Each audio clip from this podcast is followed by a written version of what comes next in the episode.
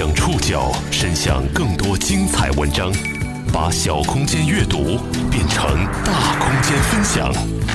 报刊选读，把小空间阅读变成大空间分享。欢迎各位收听今天的报刊选读，我是宋宇。今天为大家选读的文章综合了《世界》、澎湃新闻、新京报、丁香园的内容。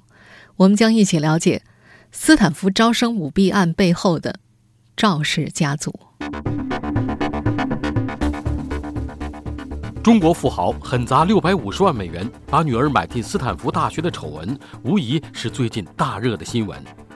但相较六百五十万美元送女儿入学风波，事件主角步长制药董事长、曾经的山东首富、新加坡籍商人赵涛及其家族面临的麻烦，或许还在后面。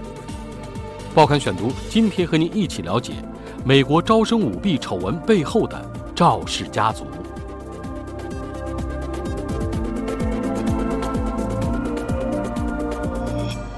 四月三十号到五月六号，只隔了一个五一小长假，上市公司步长制药经历了翻天覆地的变化。四月三十号收盘时，步长制药的总市值两百八十二点八三亿元，可到了五月六号收盘，步长制药的股价却报收为二十八点七二元，大跌百分之十。节后首个交易日，市值损失二十八点三七亿元。这一切。只因为不久前，美国多家权威媒体曝光了美国史上最大的高校舞弊案——斯坦福大学招生舞弊行贿事件当中涉事中国富豪的身份。早在今年三月十二号，美国司法部就通报了一起美国历史上最大规模的入学舞弊案，涉案金额超过两千五百万美元。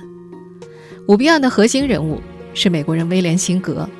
从2011年到2019年2月期间，威廉辛格收取多位家长20万到650万美元不等的费用，并串通美国高考监考人、大学体育队教练和管理人员，通过行贿和造假来帮助一些学生进入顶尖名校。这起招生舞弊案当中涉及的名校包括耶鲁大学、斯坦福大学、乔治城大学。加利福尼亚大学洛杉矶分校和南加利福尼亚大学等学校，其中来自中国步长制药的创始人赵涛以六百五十万美元的大手笔，成为此次招生舞弊案件当中的最大客户。根据美国媒体的报道，这六百五十万美元当中，只有五十万被转给了斯坦福大学帆船队的教练，剩下的六百万美元都被辛格给逆下了。案情曝光之后，赵涛中国上市公司董事长的身份，让这起发生在大洋彼岸的学术腐败案受到了国内多家媒体的关注。很快，赵涛的女儿赵雨思在某直播平台上的直播视频也被网友给翻了出来。今天呢，其实就想告诉大家，考上 Stanford 呢，它其实不是梦。只要你有，就是 Stanford，它其实对于我来说是我自己的一个目标。只要你们有目标，有坚定的目标，然后努力去拼搏，然后就会实现自己的梦想。在上述这场网络直播活动当中，那时刚被斯坦福大学东亚研究和心理学专业录取的赵雨思，亲授斯坦福经验。在直播介绍当中，他被包装成为受到美国顶级大学青睐的幸运儿。他横扫美国高考，以 ACT 三十三分、托福一百一十一分的成绩被斯坦福大学录取。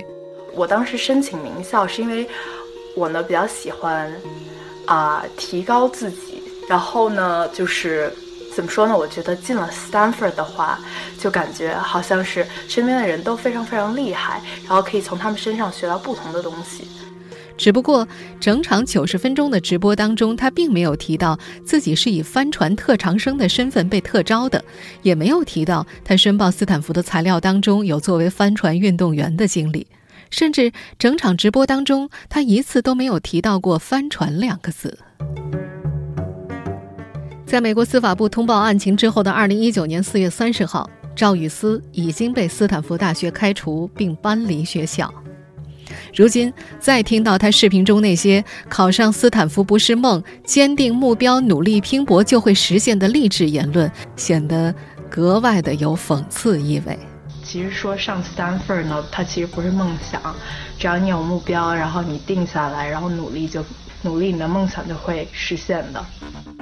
五一假期期间，五月三号，赵涛通过步长制药官网发布声明称，自己女儿在美留学事宜属于个人及家庭行为，资金来源和步长制药无关，对步长制药财务状况不构成任何影响。另外，赵雨思的母亲也发布声明称，他们遭遇了教育咨询顾问辛格的诈骗。他是因为乐意支持海外高等教育慈善项目，才向辛格基金会捐款六百五十万美元。虽然赵家声称自己被骗了，但是外界对于赵涛家族在这一案件当中扮演的角色依然存在质疑。与此同时，赵氏家族的发迹史也吸引了越来越多的关注。这起发生在大洋彼岸的招生舞弊案，像一个放大镜，让赵涛家族与不长制药隐秘而灰色的资本树曝光于大众视野。赵涛家族是如何发迹的？这位新加坡籍富豪花巨资给女儿买学上，和中国人有什么关系？报刊选读继续播出：斯坦福招生舞弊案背后的赵氏家族，能够掏出六百五十万美元。也就是四千多万人民币送女儿出国上大学，当爹的自然不差钱。胡润二零一八中国富豪榜显示，赵涛家族坐拥三百二十亿元财富，一度超越山东魏桥的张氏，登顶山东首富。赵氏祖籍陕西，因此又被叫做陕西首富。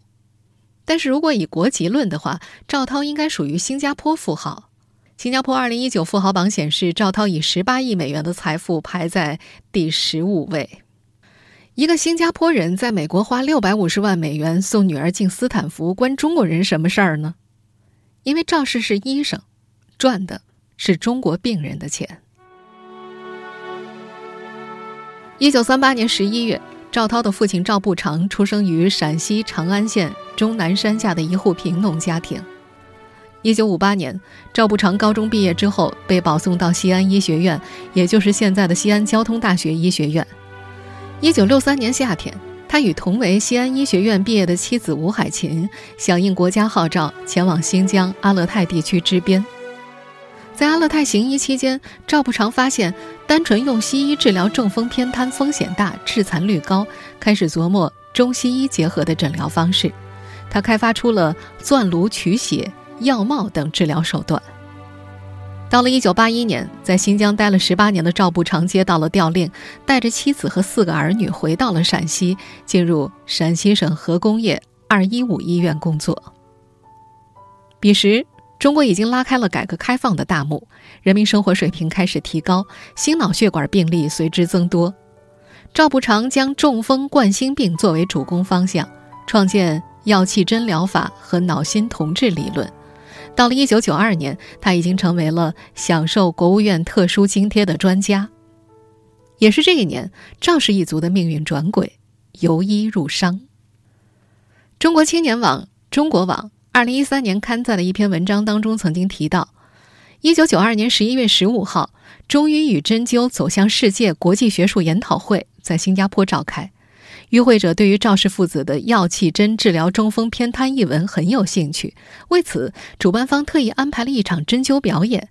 时年二十六岁的赵涛还叫来记者一起见证奇迹。据说，当时一位六十多岁叫刘亚美的患者已经瘫痪六年了。赵涛在检查了他的适应症之后，和父亲赵步长耳语，很可能一针就治起来。在施针二十分钟之后，刘亚美站了起来。赵涛的神迹轰动师城，那年他二十六岁。这段传奇故事多年之后经常出现在步长制药的各种宣传稿件当中，并被国内多家媒体转载。在步长制药的宣传稿当中，还有这样一段文字：一九九二年十二月八号，新加坡权威报纸《联合早报》刊发文章。药气针疗二十分钟，瘫痪六年，药帽一戴头，老妇就能走。赵氏父子被称为中国神针，轰动东南亚。然而，最近有网友查阅发现，这天的《新加坡联合早报》压根儿就没有这篇文章。那篇文章实际上出现在当天的《联合晚报》上。《联合晚报》是新加坡的一张八卦小报，当天那张报纸上还刊登了一些其他文章，标题看起来。非常的辣眼睛，什么少妇不甘寂寞，喜欢年轻男孩了；风水师夜诱上山施法，眼插十根金针，少妇认百步了。当然，这些都是后话了。在不长制药的宣传稿当中，因为这次所谓的神迹，新加坡官方邀请赵涛留下来继续开展心脑血管疾病方面的研究，并且批准他加入了新加坡籍。据说呀，赵涛在新加坡三个月就赚到了九十万美金，这是他人生的第一桶金。不过，上述那项被不长制药广泛宣传的新加坡神奇表演，赵涛本人也曾有过叙述。他说，针灸表演的成功只是他运用了中国传统文化中田忌赛马的东方哲学。他说，其实心脑血管疾病并不很复杂，有百分之二十至三十的治愈可能。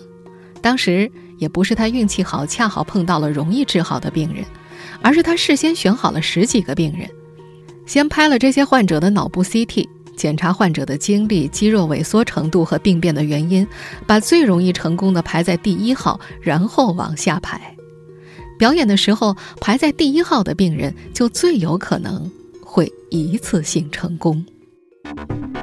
赵涛在新加坡的神奇表演。成了步长集团发家的起点，而让步长制药逐步壮大的关键，则是他们开发的心脑血管药物。报刊选读继续播出斯坦福招生舞弊案背后的赵氏家族。一九九三年八月，赵涛回国创业。当年八月二十八号，他和父亲一起注册了中外合资的咸阳步长制药有限公司。据说，为了感激父亲从小对自己的鼓励和支持，公司以父亲的名字命名，就叫做步长制药。在步长制药，赵步长被树立为一个灵魂人物。虽然这家公司的实际掌控人是他的长子赵涛。二零一八年。步长制药官网曾经转载过一篇步长制药的故事，父子联手创业，打造世界级药企的文章，提及步长制药是为数不多的父子共同创业的成功典范。这篇文章中特别提及了赵涛和赵步长的关系。文章说，赵涛一直把父亲赵步长称为老爷子。赵涛说，他有个原则，凡是以老爷子的意见为准，但一定要沟通。赵涛话锋一转，如果沟通到最后，老爷子还是不同意做，宁可不做，宁可错失机遇。在步长制药这个家族企业当中，主要家族成员几乎都参与了步长制药的创立。除了赵涛出任公司董事长之外，赵步长的二儿子赵超担任步长制药的总裁，负责生产；大女儿赵华担任采购副总裁。二女儿赵晶，二零一二年起出任公司董事，二零一七年起出任公司副董事长。这种家族式管理延续至今，且日益庞大。赵步长用人主张唯贤不避亲，他的两个儿媳、两个女婿也在步长制药里任职，企业中的赵氏亲属更是数不胜数。赵步长曾将步长制药的诞生归结于时代。邓小平南巡讲话后。各级政府对民营企业和合资企业大开绿灯，赵步长国家级专家的身份使合资企业得到了当地有关部门的支持。如今审批极难的药品批号，在当年仅需要省级卫生部门批准即可。一九九五年，步长制药就成为国内第一家公开为处方药打广告的药厂。面对一众听不懂脑血栓专业名词的患者。赵涛的方法是把脑血栓简化为头晕目眩的通俗说法，仅凭步长脑心通一种药物，步长制药的业绩就一直持续增长。一九九四年，步长制药的销售收入突破五百万；一九九五年五千万，到了一九九六年就将近五个亿。而为脑心通胶囊通过产品评审立下汗马功劳的，则是赵步长的二女儿赵涛的妹妹赵晶。步长制药官网二零一八年刊登的一篇文章里提到，在步长制药历史当中，有着里程碑意义的步长脑心通胶囊，前身是他们自主研发的中风通脉胶囊。为了把它推向市场，必须要取得批准文号，而获得批文之前，则必须要通过临床实验、药理学实验、稳定性实验、毒性实验等等。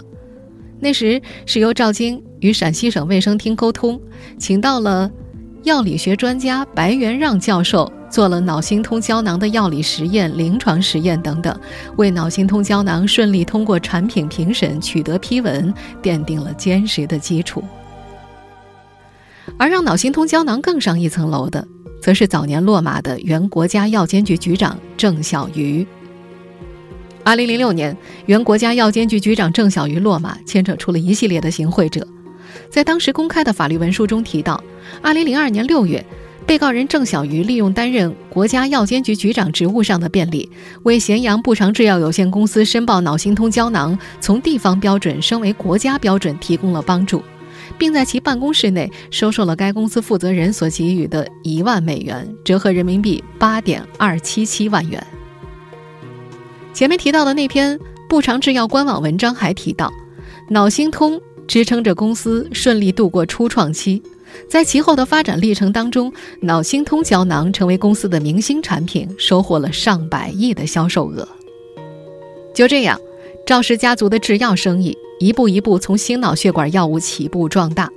二零一八年度，步长制药心脑血管产品的营业收入。高达一百一十亿元，占到公司总营业收入的百分之八十。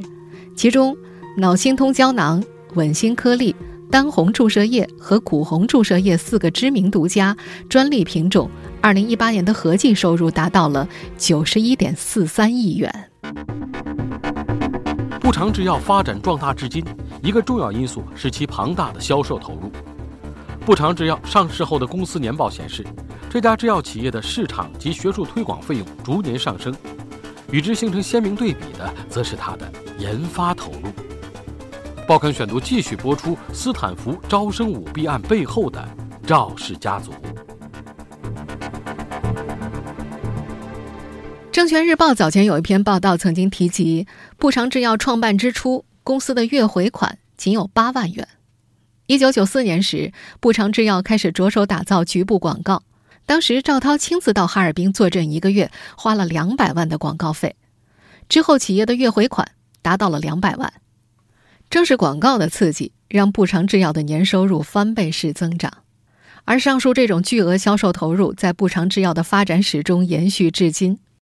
公开披露的年报信息显示，二零一八年。步长制药的销售费用发生额为八十点三亿元，占营业收入比例高达百分之五十八点八一，远远超过同行。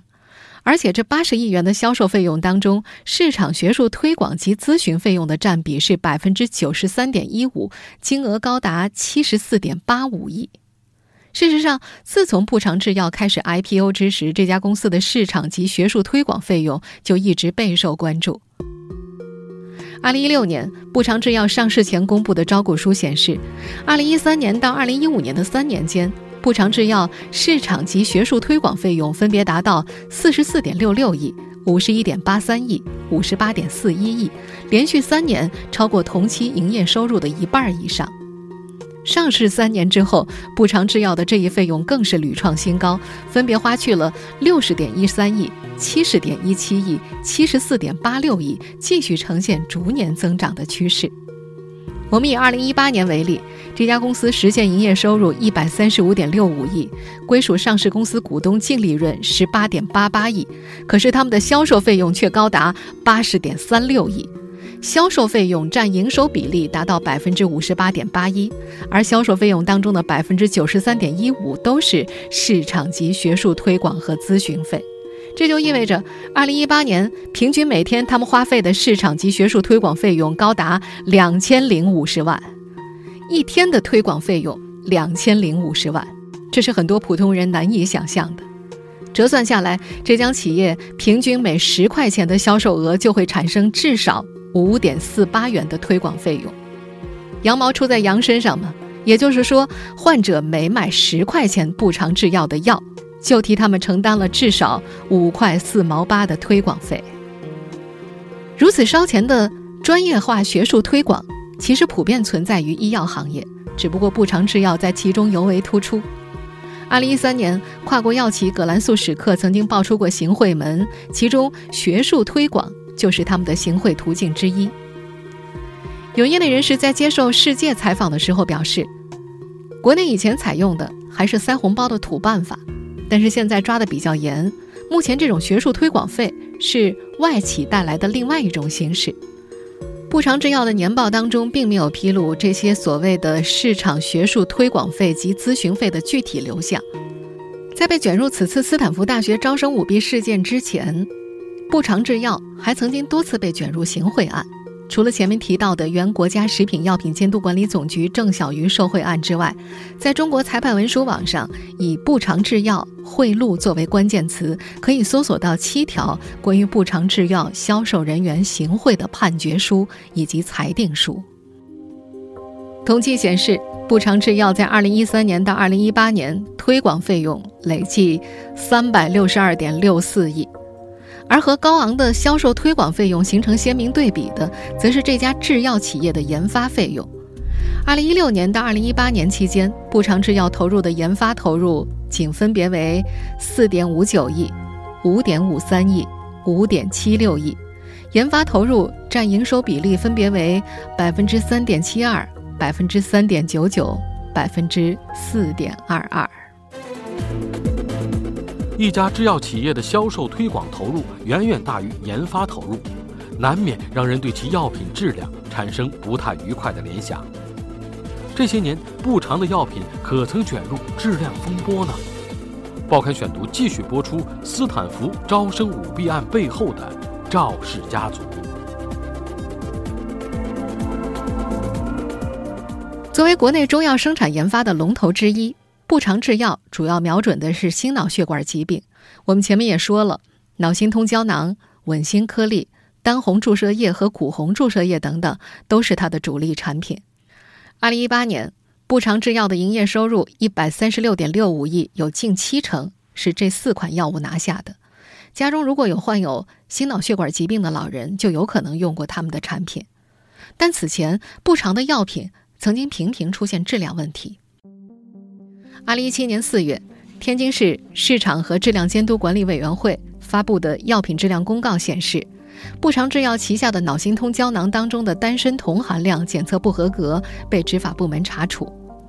三个月之后的二零一七年七月，河南一位七十四岁的老人服用步长脑心通的时候，竟然发现有疑似毛发夹杂在胶囊当中。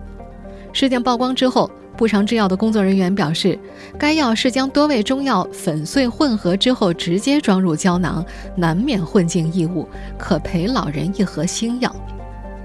同年，丹红注射液也被发现，薄层色谱鉴定不符合规定。并因频发严重不良反应，先后被十一个省市二十六次重点监控并限制使用。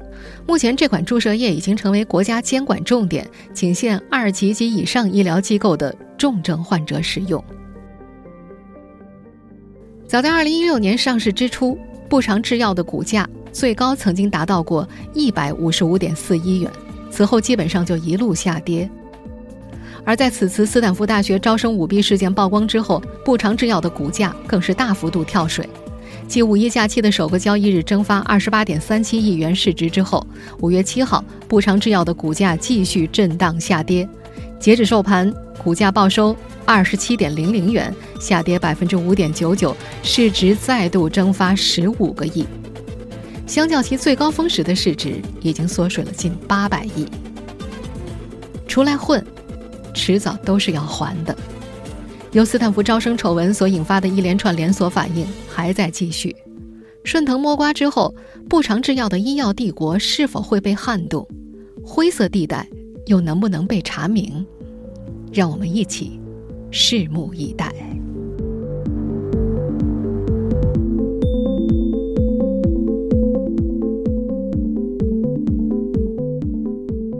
听众朋友，以上您收听的是《报刊选读》，斯坦福招生舞弊案背后的赵氏家族。